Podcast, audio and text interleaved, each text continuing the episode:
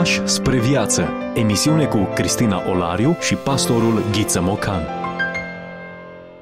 Bine v-am regăsit și astăzi la o nouă întâlnire. Îi spunem bun revenit în studioul nostru și pastorului Ghiță Mocan. Bine v-am regăsit! Ne bucurăm să fim împreună în preajma unui filozof grec cunoscut și sper că ați lecturat câte ceva din scrierile sale, dacă nu, oricum numele este reprezentativ pentru stoicism. Epictet este autorul textului pe care l-am ales pentru ediția de astăzi. Epictet este aproape un anonim. Nu se cunoaște cu exactitate nici anul nașterii, nici anul morții. Sunt propuse anul 55, respectiv anul 135. Iată-l așadar în primul secol și prima jumătate a secolului II, contemporan cu apostolul Pavel și mai ales contemporan cu apostolul Ioan. Iată un gânditor necreștin din perioada apostolică, am putea zice. S-a născut în sclavie, de aici necunoscuta privitoare la nașterea lui, detalii despre copilărie, s-a născut la Hierapolis, numele său real, dacă a avut unul, nu este cunoscut, Epictet va fi numele pe care îl va dobândi uh, la maturitate, înseamnă pur și simplu dobândit sau obținut, mai degrabă se cunoaște numele stăpânului său, Epafrodit sau Epafroditus, care la rândul lui fusese sclav, dar își câștigase libertatea și lucra ca și secretar pentru împăratul Nero, la Roma. Aici Epictet ajunge ca sclav al acestui Epafroditos și se pare că, de-a lungul uh, aproape întregii vieți, a fost șchiop. Nu se știe dacă șchiop din naștere și atunci toată viața a avut această meteahnă, sau în urma unei vătămări cauzate de stăpân, cum se obișnuia în epocă. Cât timp a fost sclavul lui Epafroditus, a avut posibilitatea să audieze prelegeri de filozofie stoică ținute de cel mai cunoscut profesor din Roma acelor vremuri, Musonius Rufus. La ceva timp după moartea lui Nero, în anul 68 după Hristos, Epictet a fost eliberat de stăpânul său, un obicei destul de răspândit în Roma acelor vremuri. A pus bazele propriei sale școli, a predat filozofia stoică aproape 25 de ani, până când împăratul Domitian a alungat toți filozofii din Roma. O mișcare foarte interesantă, mult dezbătută astăzi de istoricii antici. Epictet a plecat din Roma, a întemeiat o nouă școală la Nicopole, în Epir, unde a dus o viață simplă și modestă. După asasinarea lui Domitian, stoicismul și-a recâștigat importanța și a devenit apreciat în rândurile romanilor. Epictet era cel mai cunoscut filozof stoic din vremea aceea și s-ar fi putut muta înapoi la Roma, dar a ales să rămână la Nicopole, unde s-a stins undeva în jurul anului 135. În ciuda amplasării, școala a atras discipoli din întreg Imperiul Roman. I-a învățat, printre altele, cum să-și păstreze demnitatea și seninătatea în fața greutăților vieții. Această demnitate și seninătate sunt două dintre caracteristicile stoicismului. Precum profesorul său, Rufus, nici Epictet n-a scris nimic. Ideile lui au supraviețuit însă prin acuitatea și strădania unui ucenic pe nume Arian. Opera lui Epictet ne-a fost transmisă în diferite forme. Iată cum o împart exegeții. Avem pe de o parte diatribe sau disertații, alcătuite din discursuri, dialoguri și texte comentate. Avem apoi un manual, care este o antologie a diatribelor. Acest manual se găsește tradus uh, și în limba română, noi vom cita de altfel din el.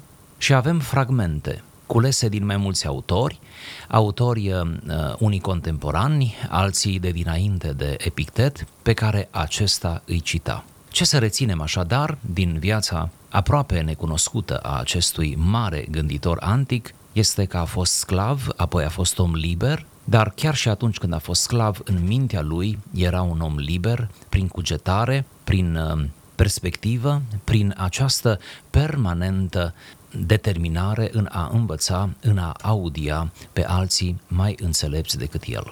Cred că introducerea este bună și ar mai necesita câteva elemente legate de context. Stoicismul, un curent de gândire, poate astăzi perceput diferit față de ce era în faza inițială. Haideți să clarificăm puțin conceptul pentru ascultătorii noștri. Aș începe puțin uh, mai devreme. Stoicismul s-a născut uh, ca o prelungire a cinismului. Bun, atunci ce este cinismul? Și iată o mică sinteză, sper să o fac um, pe scurt. Existau în antichitate, încă de pe vremea lui Platon și Aristotel, ca să dăm numele cele mari, exista această tendință a unor școli care vor deveni ceea ce se numește astăzi filozofii ale fericirii, adică anumiți gânditori care au avut sau nu contact cu Platon, Aristotel sau alții asemenea, au încercat să răspundă la întrebări mai omenești, întrebări mai despre viață, să-și pună problema fericirii, problema care nu s-a pus în filozofia antică până la ei. Ei bine, unul dintre aceștia este Zenon, care e considerat fondatorul stoicismului, s-a născut undeva în jurul anului 333 înainte de Hristos în Cipru, era de origine semită. A stat la Atena 20 de ani, despre Zenon povestim, și acolo s-a dus tocmai pentru a se desăvârși în ale filozofiei, în ale cunoașterii. Ei bine, aici se pare că n-a fost atras de Platon, nici de Aristotel, ci din potrivă de Crates, discipolul lui Diogene, cinicul, de aici legătura cu cinismul. Ei bine, iată-l pe acest Zenon care își fondează propria școală și își adună ucenicii undeva lângă un portic sau sub un portic. De aici, foarte interesant, filozofia aceasta stoică se mai numește și filozofia uh, porticului. Stoicismul se împarte în trei categorii. A fost o mișcare consistentă și a rezistat de-a lungul secolelor. Avem stoicismul vechi, bună oară, secolul 4, secolul 3 înainte de Hristos, avem stoicismul mediu, secolul 2, secolul 1 înainte de Hristos și stoicismul nou, sau se mai numește stoicism roman, secolul 1 și următoarele secole. De asemenea, foarte interesant ar fi să mai menționăm că virtuțile principale care erau mult discutate și promovate în stoicism, erau cele patru virtuți cardinale despre care vorbește toată antichitatea, chiar precreștină. Este vorba de înțelepciune, cumpătare, curaj și dreptate. Înțelepciunea ține de îndatoriri, cumpătarea ține de instincte, curajul ține de anduranță, dreptatea ține de echitate.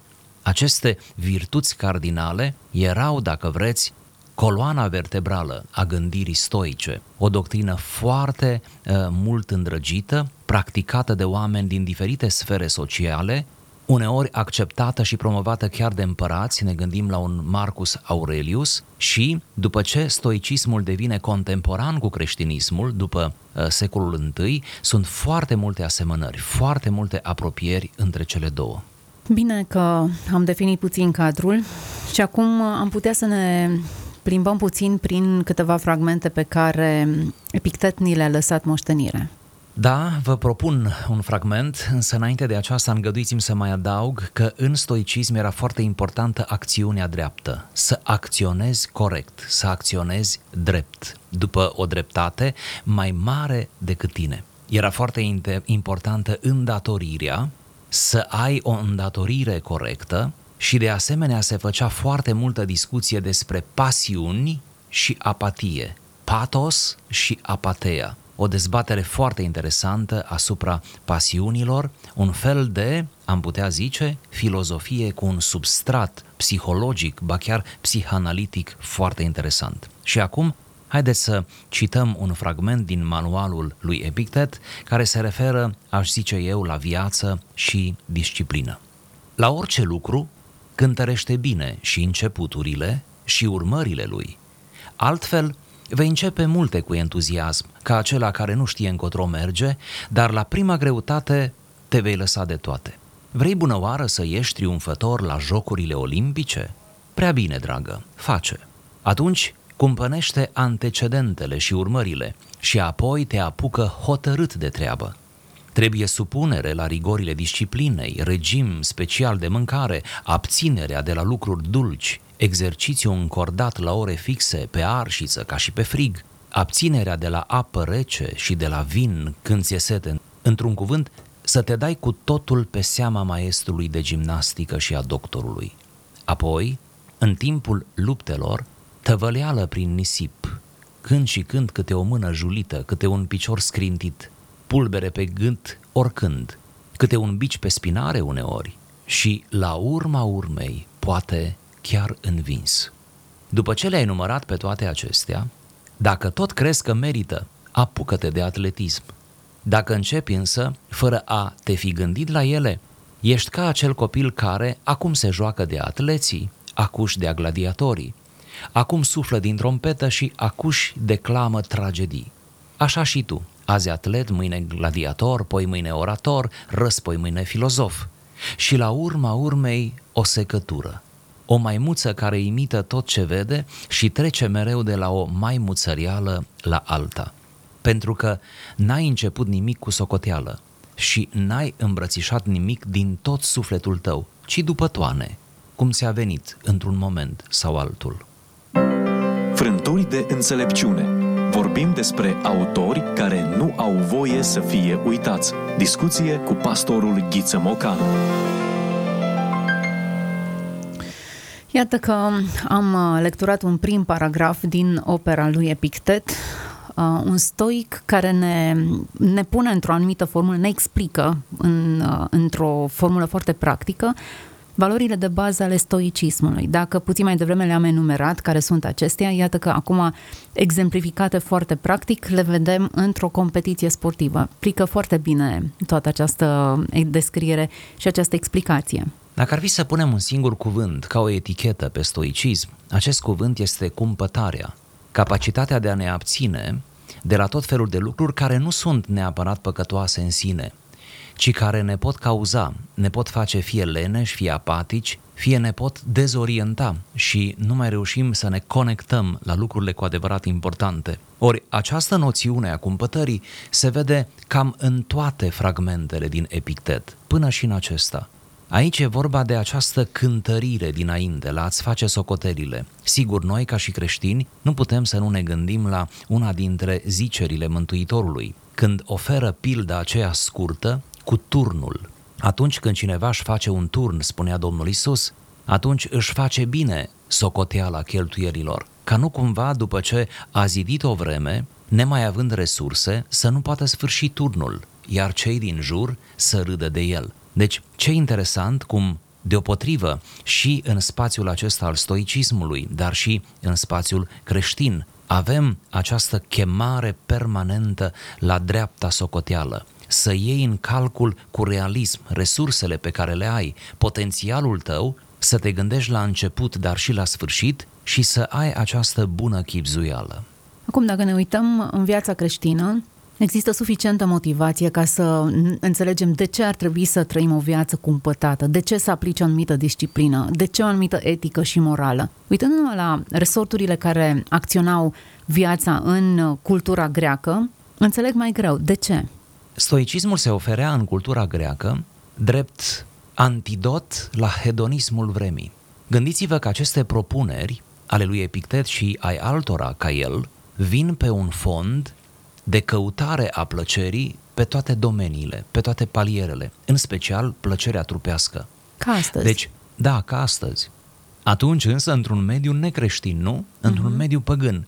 Gândiți-vă că lumea antică, căreia îi se adresează Epictet, este o lume profund religioasă. Și da, nu am greșit. Știu ce am spus, profund religioasă, nu am spus creștină. Adică oamenii din vremea aceea n-aveau nicio problemă cu religia aveau fiecare o religie, urmau fiecare o, un anumit traseu ritualic, aveau zei pe care îi preferau, aveau zei cărora le aduceau ofrande. Pe vremea aceea nu existau atei, toți erau religioși. Deci religiozitatea era ceva de la sine înțeles, perpetuat cu multă cheltuială și rigoare. Ceea ce lipsea însă era dimensiunea morală. Ori, desigur, creștinismul a rezolvat definitiv problematica morală, dar până la el și chiar în paralel cu creștinismul, iată că au existat și aceste încercări omenești, dar lăudabile, de a face societatea mai bună. Stoicismul pleda pentru moravuri, pentru bune moravuri. De ce? A observat uh, uh, stoicismul, a observat că uh, un om cumpătat e un om mai sănătos, e un om mai fericit, e un om care se poate concentra la lucrurile esențiale ale vieții. De asemenea, un om care trăiește în cumpătare este mai eficient în cetate, în societatea în care se mișcă și societatea în ansamblul ei uh, oarecum are de câștigat. Atunci când moravurile sunt bine articulate, atunci viața socială devine mai fluidă, lipsită de tot felul de, de acte, de vandalism, de imoralitate, de tot felul. Deci, cumva, avem aici un fel de etică laică, dacă am putea zice. Tot sunt în căutarea unor răspunsuri, pentru că miezul central al acestei discuții este ce atitudine ar trebui să adoptăm în fața plăcerii. Plăcerea în sine nu este neapărat pretextul, dar ea modelează deciziile pe care le luăm. Am citat din uh, manualul fragmente și unul din uh, titlurile atașate acestei cărți este Filozofia stoică sau Arta de a trăi conform legilor naturii. Adică există niște legi fixe în fața cărora nu poți să faci rabat nici la stânga, nici la dreapta, adică te vei bucura de consecințele deciziilor tale, indiferent că îți place sau nu îți place. Căutând motivația pentru a trăi în cumpătare, în fața unui om care nu neapărat împărtășește principii creștine, e important să înțelegem cum se raportau aceștia la, la legile naturii până la urma urmei. Aceștia plecau de la premiza că adânc înrădăcinată în ființa noastră, deci aici vorbim de ontologie, de această filozofie a ființei, deci adânc înrădăcinat în noi, sunt acele legi ale naturii, legi înnăscute și care sunt primordial morale. Ele sigur că au fost de vreme pervertite, după ce copilul, crescând într-un mediu imoral, într-un mediu hedonist, deprinde tot felul de apucături care îl conduc spre uh, ceea ce noi numim în mediul creștin păcat. Dar vedeți, foarte interesantă și această idee. Ființa este uh, în mod primordial bună, adică are în ea toate datele pentru a face binele și nu a face răul. Mai adaug ceva aici, poate că ne ajută în înțelegerea fenomenului stoic, dar și a epicurianismului, de exemplu, care este o filozofie cumva asemănătoare, cinismul de asemenea, toate filozofia ale fericirii. Uh, să știți că acești filozofi, în majoritatea lor, au uh, respins o anumită o supunere oarbă față de zei, față de puterea zeilor. Au luptat într-un fel împotriva gândirii magice din antichitate și au încercat să conducă ochii oamenilor, înțelegerea oamenilor spre propria ființă, arătând că cine este moral, pentru el este moral și, de fapt, a trăi cu cumpătare, ați refuza anumite plăceri pentru că te pot conduce la rău, ă, la tot felul de dependențe, Iată, această optică, această filozofie cumva îl aducea un centru pe om. Sigur, mă grăbesc să afirm, este o formă de umanism avon la letră, adică omul este suit un pic pe piedestal și îi este gâdilat un pic orgoliul în privința aceasta, dar este tot ce a putut să facă filozofia necreștină. Noi trebuie să plecăm mereu de la premiza că acești filozofi nu s-au racordat la revelația creștină ci, iată, deși acest, acesta, Epictet, a fost contemporan cu apostolii, totuși el uh, rămâne în spațiul acesta inspirându-se, nu, din gânditorii de dinainte de el. Dar este foarte interesant, datele naturii înseamnă de fapt că ne naștem preponderent buni, cu capacitatea de a face binele. Nu știu dacă pe Epictet l-au inspirat principiile creștine, dacă a avut șansa să întâlnească un creștin autentic cu care să stea în discuție. Dar... Iată o întrebare la care nu se poate răspunde. Evident. Eu știu, poate uitându-ne peste, lecturând textele sale, nu găsim influență creștină, dar găsim pe pagine scripturii, o, nu știu dacă pot să numesc influența lui Epictet, apostolul Pavel prea ilustrația cu ostașul care nu se încurcă cu treburile vieții și cu sportivul care plătește un preț înainte de a vedea uh, răspunsul sau răsplata pentru efortul lui și se înfrânează. E exact aceeași imagine pe care o folosește și Epictet aici. Da, trebuie să fim prudenți. Într-adevăr, găsim mai ales la Apostolul Pavel. De ce mai ales la el? Pentru că el uh, a fost uh, extrem de bine informat și a avut o cultură prodigioasă, inclusiv cultură laică. Ei bine, găsim uh, asemănări frapante între anumite imagini, cum este cea cu ostașul, bine spuneați, cu atletul, care revine de vreo câteva ori în uh, epistolele pauline, găsim această, această apropiere, da? aceste coincidențe, să le numim așa, cu stoicismul. Să nu mergem însă prea departe. Teologia liberală, aplicată asupra Scripturii începând din secolul XIX, a decupat aceste pasaje și a spus, iată cum și Pavel s-a inspirat din uh, scrierile stoice. Să nu mergem atât de departe, însă uh, fără îndoială că undeva în subconștient uh, autorul acesta, Pavel, a fost om și el, n-a avut nicio problemă ca să preia din uh, analogiile, da, din spațiul stoic și să le dea sigur o uh, turnură și o culoare eminamente creștină și se lege totul de Hristos. Poate trebuie să spunem că etica precreștină și apoi în paralel necreștină, dar care a mers alături, pas la pas cu creștinismul, etica aceasta este fascinantă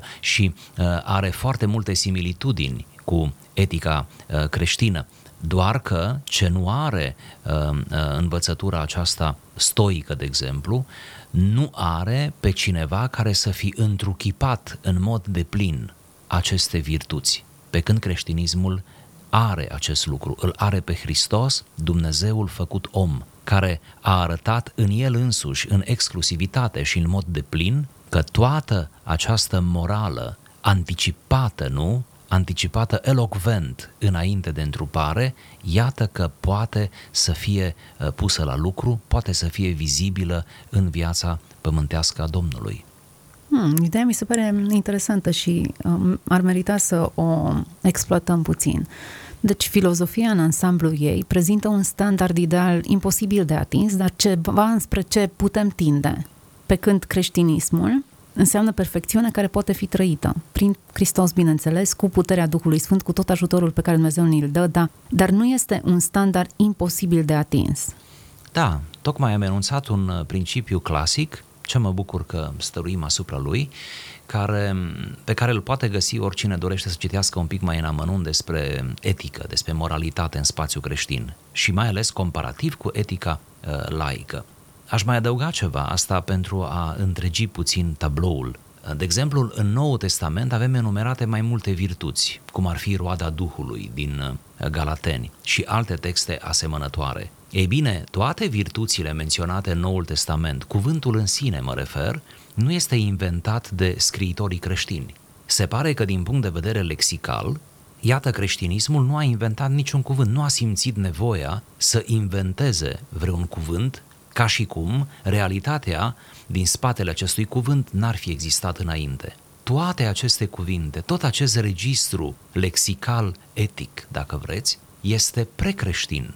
Noi găsim toate aceste cuvinte în secolele anterioare creștinismului, ba mai mult, găsim aceste noțiuni explicate cu începere de la uh, Socrate, mă rog, de la cel care a scris uh, gândirea lui Socrate, Platon și Aristotel, nu mai vorbesc, și urmașilor, deci noi găsim toate acestea deja explicate. Pe alocuri, din punct de vedere conceptual, explicațiile precreștine sunt chiar mult mai largi, mult mai generoase decât ce avem în textul Noului Testament. Deci, am vrut doar să argumentez ceea ce spuneam adineaori. Creștinismul n-a inventat niciun cuvânt. Cuvântul deja exista prin urmare și semantica era acolo. Ceea ce a făcut creștinismul, repet, este să atașeze tot acest lexic moral unei persoane, persoanei Domnului Isus Hristos. E bine să ne oprim din când în când, să descoperim sensuri noi, lecturi adânci și să ne lăsăm inspirați. Iată că ne lăsăm inspirați de un text pe care Epictet ni l-a lăsat. Vorbim despre stoicism. Dacă impresiile sau, cel puțin într-un context atât de hedonist cum este cel actual, putem vorbi despre o tematică atât de complexă și densă, eu cred că ne, ne prinde bine tuturor să căutăm resorturi care ne antrenează. Ne uităm prin lista, uh, eu știu, rigorilor pe care ni le propune Epictet în textul pe care l-am lecturat.